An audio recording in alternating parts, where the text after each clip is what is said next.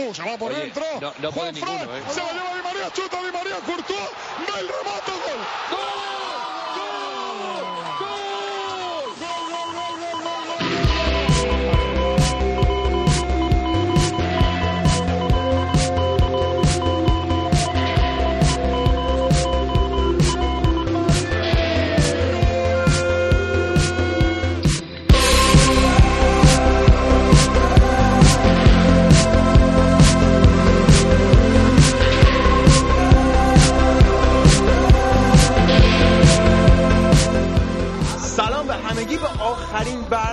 این فصل فوتبالکست خوش اومدید. من رضا هستم با شایان این هفته در خدمتتون هستیم.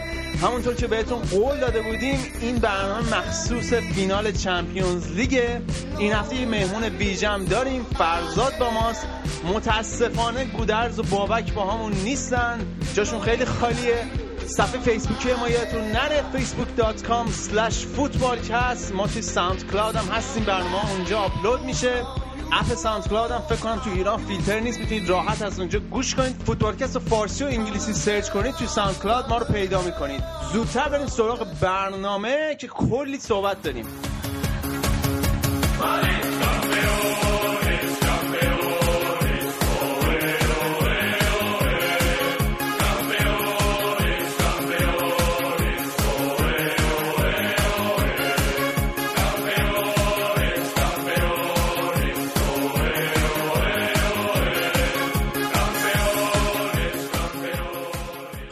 هیچ مقدمه ای بریم سراغ فینال لیگ قهرمانان. این هفته با فرزاد هستیم. فرزاد مهمان ویژه برنامه ماست این هفته.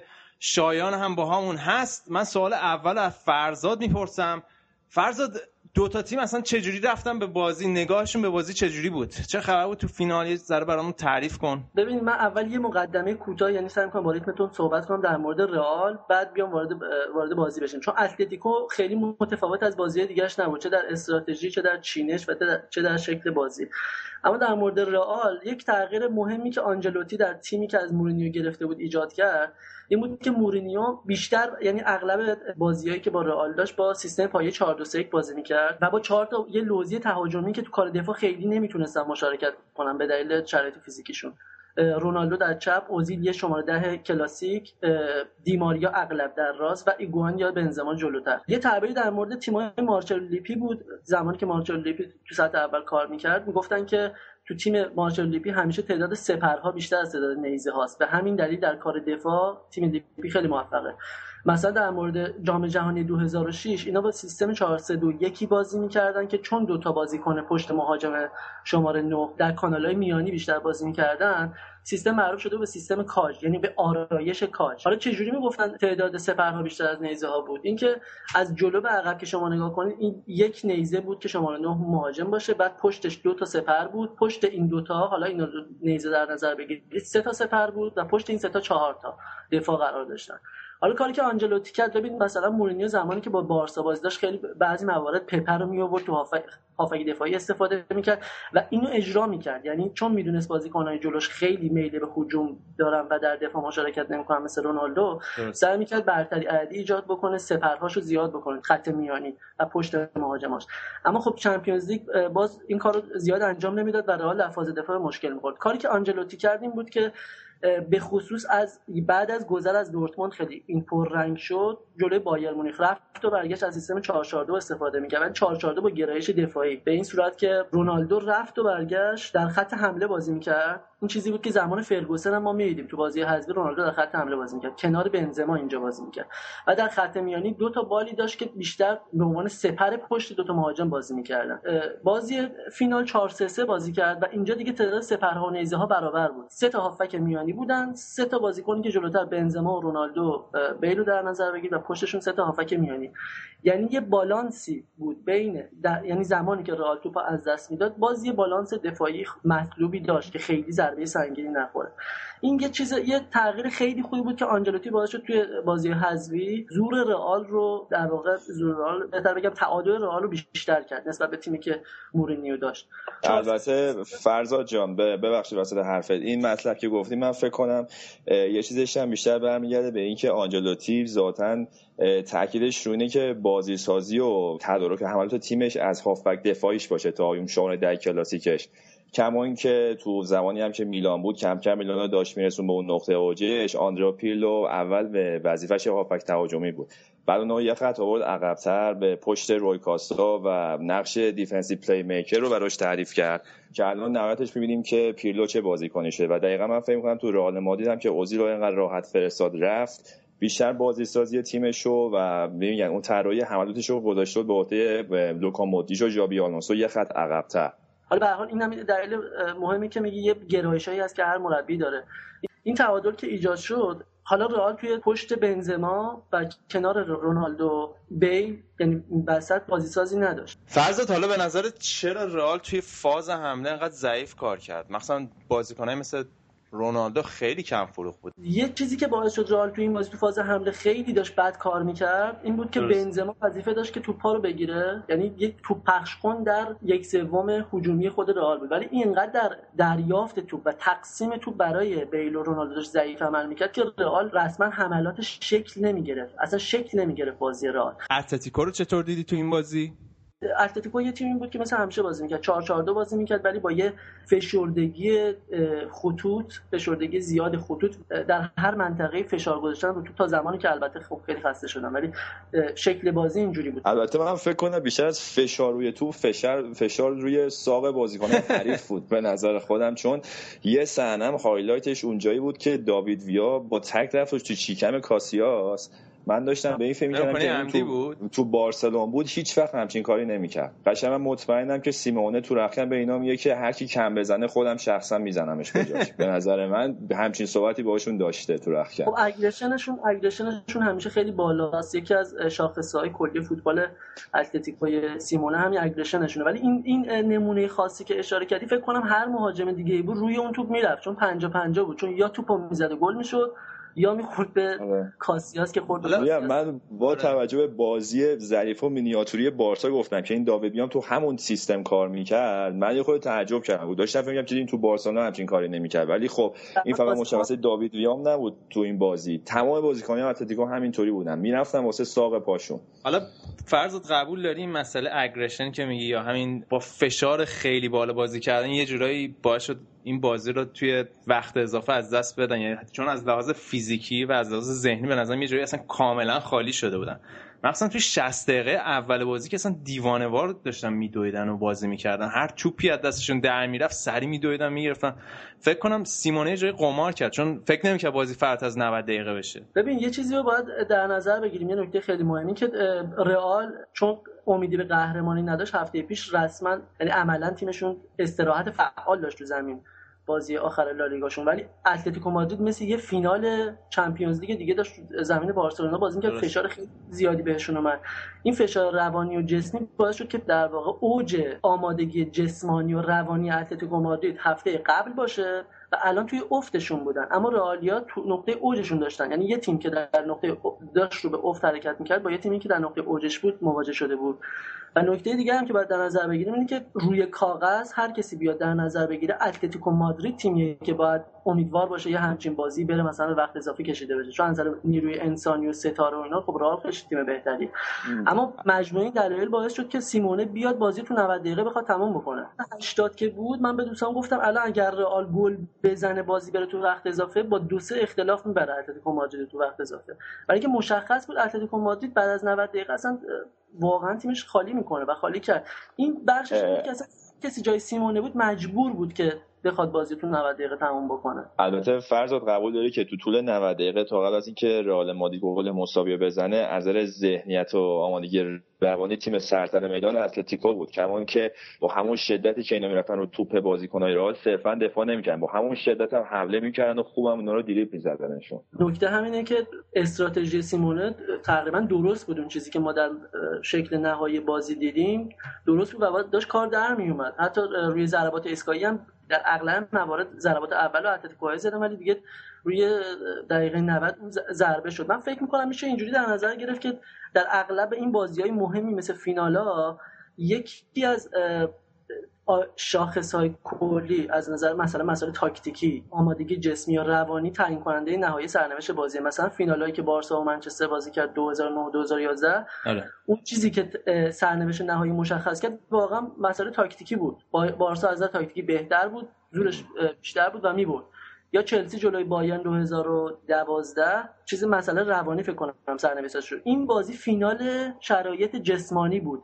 من فکر کنم این فرضا فرضای درو اینجور فرض کردن فوتبال درست نیست خودم می‌دونم. ولی میشه اینجوری در نظر گرفت که اگه برگردیم به دو هفته قبل رئال توی زمین رئال یه بازی خیلی حساس هفته 38 م لالیگا بر قهرمان شدن یا دومی داشته باشه. و اتلتیکو استراحت کرده باشه اتلتیکو می‌تونست این بازی ببره. حالا نباید این نکته هم فراموش کنیم. به حال یکی از بازیسازه اصلیشون آردا توران رو نداشتن. دیگو کاستا که دقیقه 9 اومد بیرون. این هم یه جورایی یه قماری بود که فکر کنم سیمونه باخت دیگه. می‌خواست همه هرچی داره رو رو کنه. ولی خب متاسفانه دقیقه 9 بود فکر کنم. دیگو کاستا اومد بیرون و یکی از تعویضاشون کم شد به حال. اونم خیلی تاثیرگذار بود. حالا مجموعه اتفاقات بد برای اتلتیکو افتاد تا بازی رو ببازن ولی تو طول 90 دقیقه واقعا تیمی نبودن که بدتر از رئال باشن. نکته این بود که اتلتیکو بازی خیلی خوبش نبود این بازی ولی بازی خیلی بد رئال بود از نظر تاکتیکی تا دقیقه 90 ولی خب تو وقت اضافه به خاطر اینکه اتلتیکو از نظر جسمانی خیلی دیگه ضعیف شده بود رئال خیلی مسلط شد به جنگ. لحاظ تاکتیکی رئال خیلی درخشان نبود ولی فکر کنم تعویضای آنجلوتی فوق العاده بودن. قبول داری؟ تعویضای آنجلوتی هم از تاکتیکی خیلی خوب بود. اینکه وقتی ناتوانی بنزما رو دید و البته ضرورت گل زدن رو سیستم 4 رو تغییر داد. دو تا تعویض همزمان کرد. مارسلو که اومد از چپ یک دفاع چپش هم آزاد کرد که مارسلو باشه. آره. یکم آزادتر شدن. ایسکو کنار مودریچ اومد هافبک میانی دو تا هافبک میانی شدن. دیماریا چپ بود بیل راست و جلو بنزما و رونالدو. دیگه در این در این پلن دوم بنزما هدف بازی رئالیا نبود. هدف این بود که از کناره ها ارسال بکنن که باز بنزما خیلی تاثیر نمیذاشت و مرتا اومد. بنزما فکر کنم کاملا مشهوده که یه سوپر استار نیستشون وسط بین دیماریا و بیل رونالدو. قشنگ یه لول از اون پایینتر بازی می‌کنه. نوسانش در حدی زیاده که برای بازی توی یه تیم کلاس اول اروپا مثل رئال یا تیمای دیگه می‌تونه خیلی رو سرنوشت یه تیم تاثیر بذاره. برای اینکه یه شبی واقعا از 100 20 یه شبی 80 این خیلی بده. فکر می‌کنم این ضرری بودش که پرس کرد. ایگوان و فرستاد رفت بنزما رو نگه داشت که اونم رو حساب این اخلاقشه که بازیکنایی که خودش نیورده رئال همه رو یه جوری ردش می‌کنه برن. از جمله این ایگوان که به نظر من واقعا چه از تکنیکی چه از تاکتیک پذیری از بنزما یه لول بالاتره. خب یه استراحتی بکنیم. حالا خیلی صحبت کردیم توی این بخش. توی بخش بعدی بریم سراغ جنتلمن رالیا کارلو انجلوتی صحبت کنیم.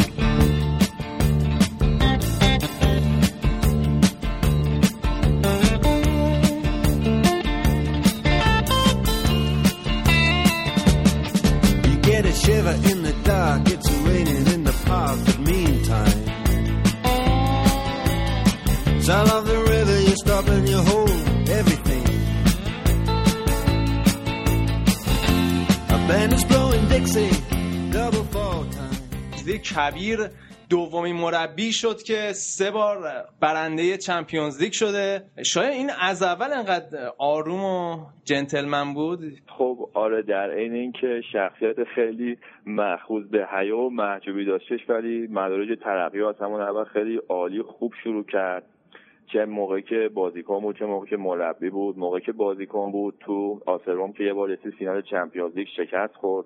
بعد از اونجا اومد میلان دو بار قهرمان اروپا شد با آریگوساکی که توی نیمه نهایی معروف هم پنجیش رئال زدن یه گلش رو همین کارلو آنجلوتی زد یه شوت قشنگ از پشت محوطه. آره. خلاصه اومد بالاتر سال 95 شد مربی. تو اواخر دهه 90 اون پارمای رویایی رو درست کرد که بازیکنایی مثل جان لویجی بوفون و لیلیان تورام از توش اومدن بیرون و بازیکنایی مثل هرنان کرسپو انیکه کیزا و بینا باجو رو داشتن.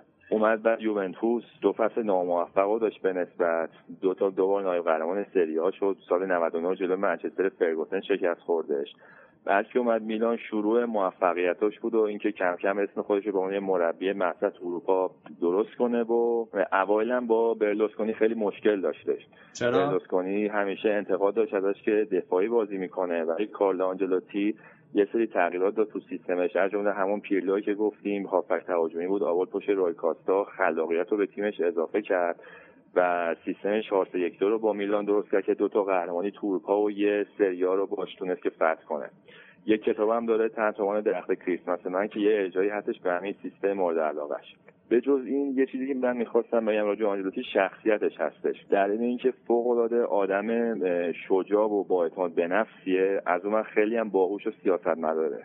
شجاع از این لحاظ که خودش با با آتیش که از پاریس سن استعفا بده بیاد رئال مادرید. با اینکه می‌دونست وقتی میاد رئال توقع همه ازش چی هستش. درست. و خیلی راحت زیر بار این مسئولیت رفت و پیش هم که موفق شد. از اون سیاست مدار از اون لحاظ که تو همین رئال ما می‌بینیم که ایکر کاسیاس سر مشکلی که پارسال با مورینیو و پرز داشت رو نیمکت بود. و رو حساب فشاری که انجام ریاست باشگاه بهش اعمال می‌شد مجبور بود که همچنان کاسیاس تو رو نیمکت نگه داره. ولی این قضیه رو خیلی خوب مدیریت کرد و یه تعادل خوبی بین دیگو لوپز و کاسیاس به وجود آورد. مشابه این قضیه ما می‌تونیم بگیم زمانی که تو میلان بود برلوسکونی همیشه بهش فشار می آورد که کاکا رو تو پست تهاجمی بازی بده. رکبی هم که این آنجلوتی به برلوسکونی می‌زد این بود که همیشه به کاکا میگفتش که تو تو وسطای بازی 5 دقیقه برو جلو بازی کن بقیه بازی رو یه خط برگرد عقب‌تر همین چیزی بوده برای خودش. آره همیشه سنجا یعنی اون تنش و کنترکتر رو تا اونجایی که میشه چه با مدیریت باشگاه چه تو رخکنش این کم کنه. و این یکی از عاملهای اصلی موفقیتشه. حالا قبول داری که اگه این فینال رو نمی بردن شاید الان باید راجع به احتمال جدایی آنجلوتی از رئال صحبت می‌کردیم. خب این طبیعت فوتباله که ما این هفته انواع اقسام خبرها رو که زیدان قراره بیا جای آنجلوتی آنجلوتی برگرده بیاد آسه میلانو ولی خب الان فوتبال همینه.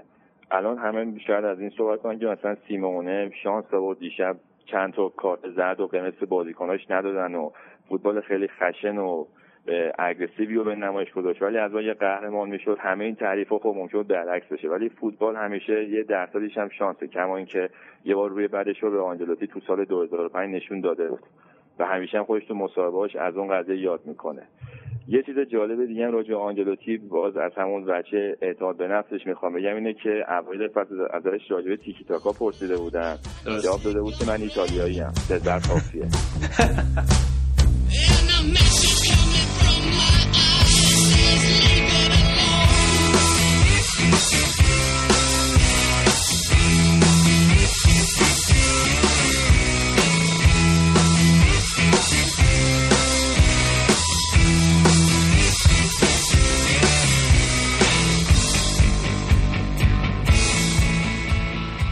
نکته جالب در مورد آنجلوتی فرض اینه که این تعداد لیگایی که برده با تعداد Champions League ایی که بردن برابر فکر کنم خیلی چیز unique یه بین همه مربیا از یه طرف نشون میده چقدر مربی خفنی که سه بار Champions League برده ولی از اون طرف اصلا توی لیگ خوب موفق نبوده. درسته.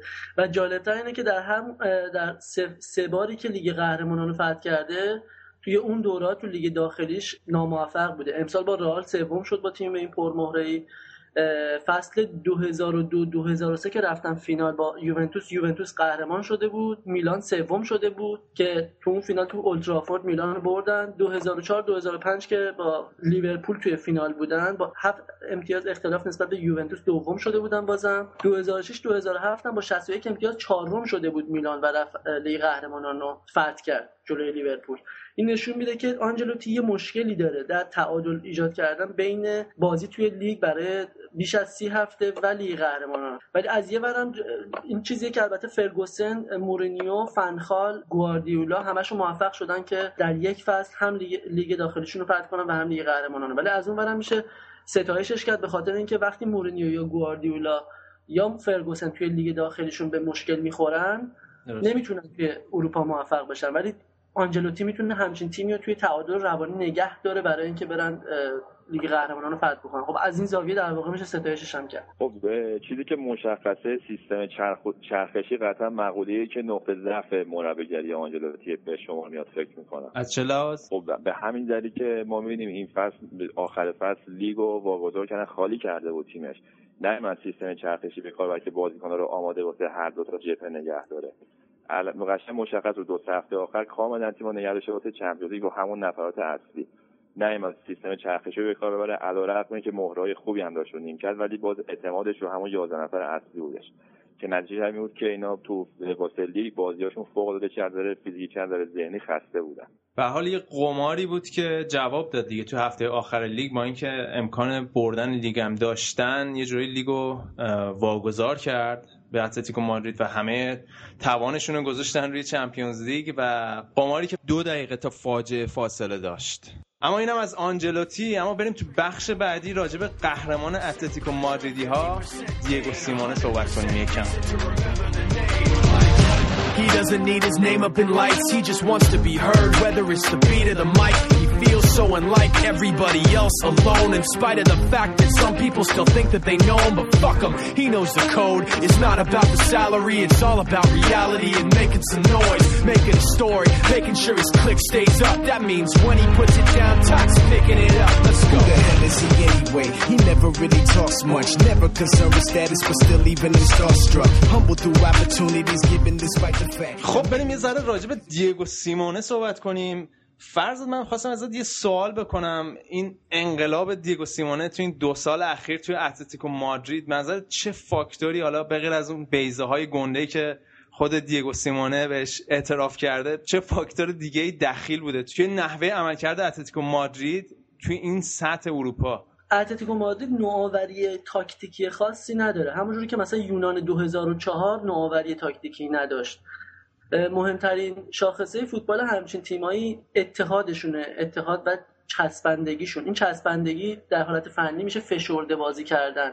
برای همدیگه بازی کردن. شما وقتی سرمربی رئال مادرید هستی نمی‌تونی کاری بکنی که رونالدو 90 دقیقه برای دفاع پای سرش بدوه. چون اصلا این ممکن نیست. ولی توی اتلتیکو یک مجموعه ایجاد شده بود که برای یک فصل تونستن هر بازی هر 90 دقیقه بسیار چسبنده و همبسته برای همدیگه بازی بکنن.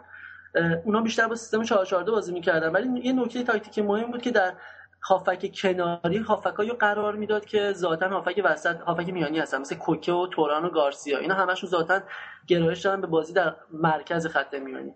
این هم به دلیل همین نکته مسئله, مسئله فیزیکی بود که سیمونی دوست داشت تیمش استقام دوست داشت یعنی ترجیح می‌داد استقامتی بازی بکنه تا بتونه تو طول فصل جلوی رئال بارسا کم نیاره و مجبور بود از بازیکنهای در کنار هم استفاده بکنه که نظر استقامتی خوب باشن. در واقع اگه بخوایم هم همچین تیمایی مبنای تحقیق قرار بدن بیشتر باید از این نظر روشون تحقیق کنن که چجوری تونستن یک فصل از نظر فیزیکی تو شرایط خوبی بمونن و چجوری تونستن از نظر روانی یک فصل دووم بیارن و این فشار رو تحمل کنن. فشاری که حتی رئال مادرید نتونست تحمل بکنه.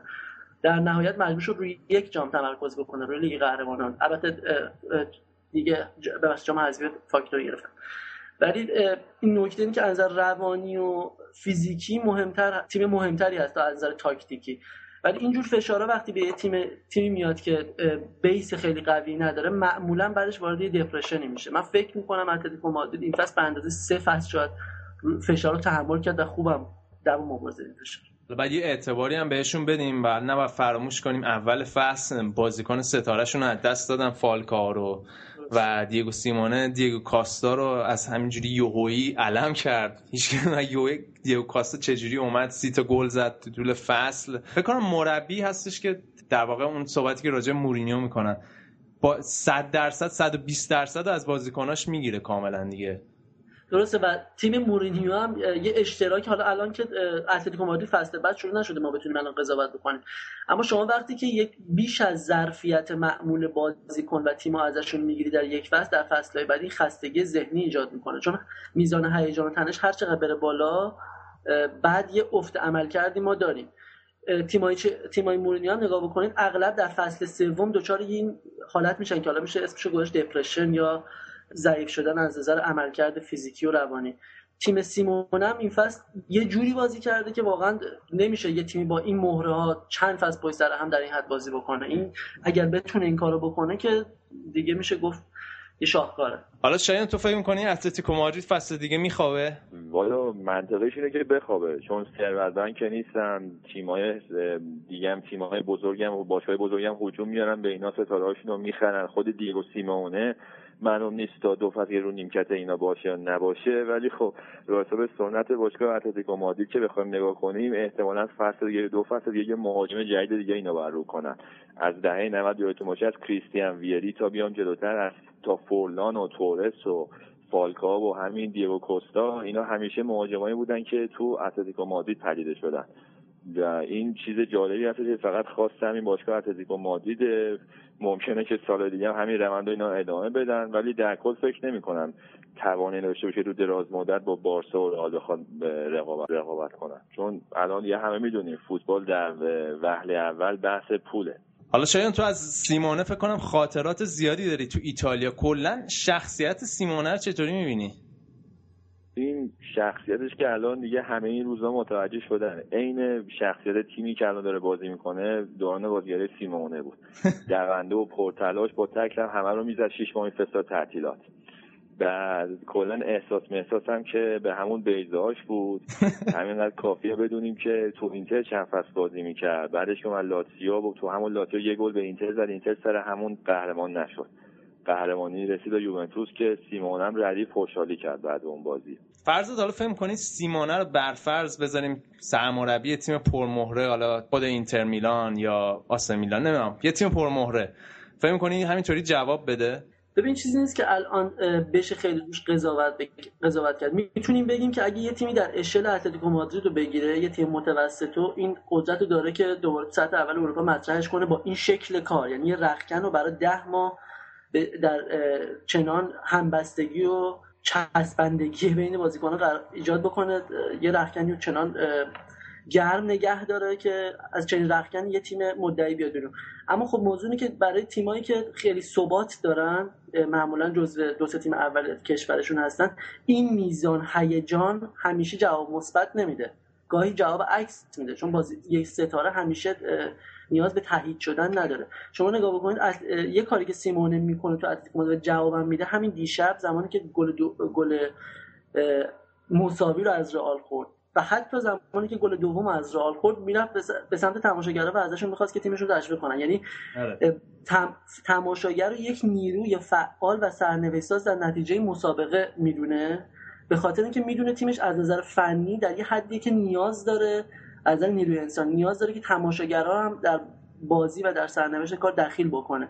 این خیلی عملش هوشمندانه. اما خب همیشه جواب نمیده. همونجور که مورینیو تیمش گاهی خسته میشن از این همه هیجانی که این در رسانه ها ایجاد می‌کنه در رخکن ایجاد می‌کنه. این می‌تونه یه عاملی باشه که واقعا شاید سیمونه نتونه تو تیم درجه یک عمل کرده داشته باشه.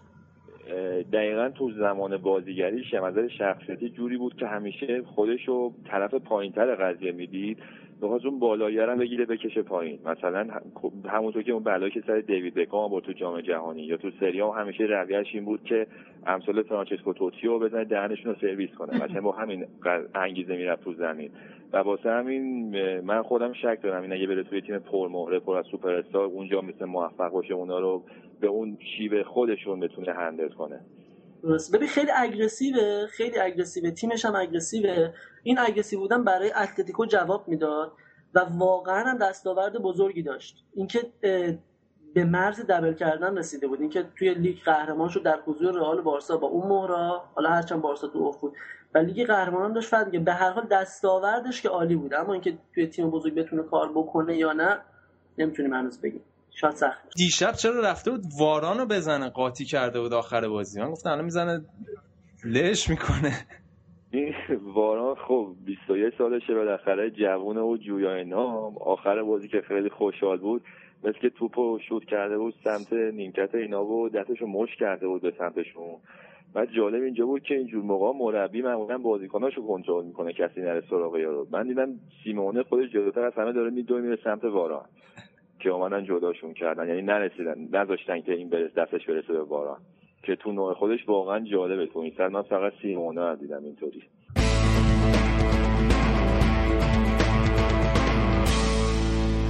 حالا شاید حال هوای چمپیونز چجوری بود توی ایران؟ شنیدم مثلا که یه نفر با مغزتون دوباره عمل نزدیکی انجام داده. والا رضا اتفاقا سوال خوبی پرسیدی. من دوست داشتم که اینو از جانب خودم و همه کسا که تو ایران این بازی رو تماشا می‌کنن بگم که آقای جواد خیابانی طبق معمول دیشب هممون رو مستفیز کرد. بعد این جالبش اینه که عید یه برنامه دادم بیرون تو شبکه سه آقای گزارش کرد. که اونجا این افراد جهونی که می‌خواستن میان تست گزارشگری بدن می آوردن و اینا به داور نظراتشون رو می‌گفتن نمره می‌دادن. اونجا آقای خیابانی به اون یکی از داورا خود شخصا اشک سه چهار نفر از اینا رو در آورد. و حالا اینو بذار کنار. این یه سکانس سکانس دوم دیشب حساس ترین صحنه بازی اونجایی بود که رال گل دوم زد. تو وقت اضافه رو حرکت دیماریا و هد گرت بیل تو صحنه خیابانی هیچی نمی‌گفت. اصلا حواسش نبود به بازی. حالا من نمی‌دونم بند کفشش رو میبست اس می‌داد با بیزاش برمیرفت. هرچی که بود من مطمئنم حواسش به بازی نبود تو اون صحنه. من بازی رو از, از تلویزیون ایران ندیدم ولی از بین دو نیمه که یه بار فیسبوکم باز کردم دیدم سیل استاتوسایی که در مورد حرفای خیابانی هست و جملاتش رو که میخوندم واقعا نیاز داشتم که چند بار بخونم تا مفهومش رو متوجه بشم. خب حالا خدا رو شکر که با تیم ملی اعزام نشده جام جهانی. اونجا نداریم.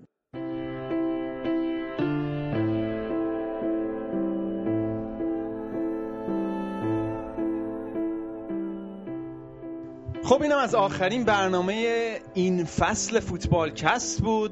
من توی این بخش می‌خوام یه ذره راجع به خود فوتبالکست باهاتون صحبت کنم. خیلی دوست داشتم بقیه بچه هم بودن. گودرز بابک. شایان ولی متاسفانه نشد که هممون دور هم جمع بشیم توی این برنامه آخری. توی هفته های اخیر ما با سیل کامنت ها و مسیج های شما مواجه شدیم که از همون خواستیم که برای جام جهانی هم برنامه بدیم. اول اینو بگم که ما به خودمون افتخار می‌کنیم و خیلی خوشحالیم که اینقدر برنامه مورد قبول شما واقع شده که همچین نیازی می‌بینید که ما برای جام جهانی هم برنامه بدیم. خب اول در این مورد اینو بگم که این یه تصمیم گروهیه که ما آیا برنامه بدیم یا نه و ما هنوز نشستیم دور هم و تصمیم بگیریم که آیا برنامه بدیم یا نه. ولی چند تا نکته است که باید بهتون خاطر نشان کنم در مورد فوتبال کست این که الان تیم فوتبال کست از لحاظ ذهنی یه جورایی مثل تیم اتلتیکو مادرید توی 120 دقیقه پایانی بازی با رئاله. واقعا ما الان 7 8 ماهه که فکر کنم بدون وقفه داریم برنامه میدیم.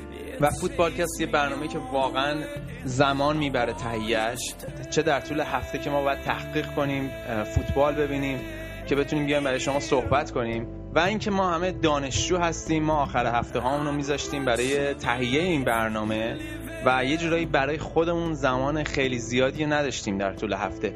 و یه جورایی واقعا نیاز داریم به این استراحت تابستون به استراحت بین فصل که بازیکن‌ها دارن ما هم خیلی بهش نیاز داریم الان. مسئله دیگه مسئله هماهنگیش هست. به حال ما هممون یک جای دنیا هستیم. من آمریکا هستم گودرز انگلیسه. بابک آمریکاست دوباره شایان ایران و ما باید هر دفعه یه برنامه ریزی خیلی دقیقی انجام بدیم که بتونیم به این مسئله اختلاف ساعت غلبه کنیم تا بتونیم یه برنامه تهیه کنیم. مسئله دیگه اینه که جام جهانی خودش اصلا یک فرمت متفاوتیه و یک نوع برنامه متفاوتی و به نظر من طلب می‌کنه که خودش نیازمند تحقیق و زمان گذاشتن خیلی زیاده. میگم ما هنوز تصمیم نگرفتیم که آیا برنامه میدیم یا نه و به چه شکل و چه نحویه ولی مطمئنا اگر خواستیم برنامه‌ای بدیم در مورد جام جهانی روی صفحه فیسبوکمون براتون اعلام می‌کنیم. صفحه فیسبوک ما فعال میمونه در طول تابستون. پستای ما رو می‌تونید اونجا ببینید. صفحه فیسبوک اونم دوباره اعلام می‌کنم. facebook.com slash footballcast. روی ساوند کلاود هم می‌تونید ما رو پیدا کنید. soundcloud.com slash یا خط مورب فوتبالکست و اگرچه دلمون نمی‌خواد اعلام کنیم این فصل فوتبالکست اینجا به پایان می‌رسه. دلمون برای همتون تنگ میشه تا برنامه بعدی که بیایم دوباره. نمی‌دونیم که تا اون موقع از بازی جام جهانی لذت کافی رو ببرید. فعلا خداحافظ.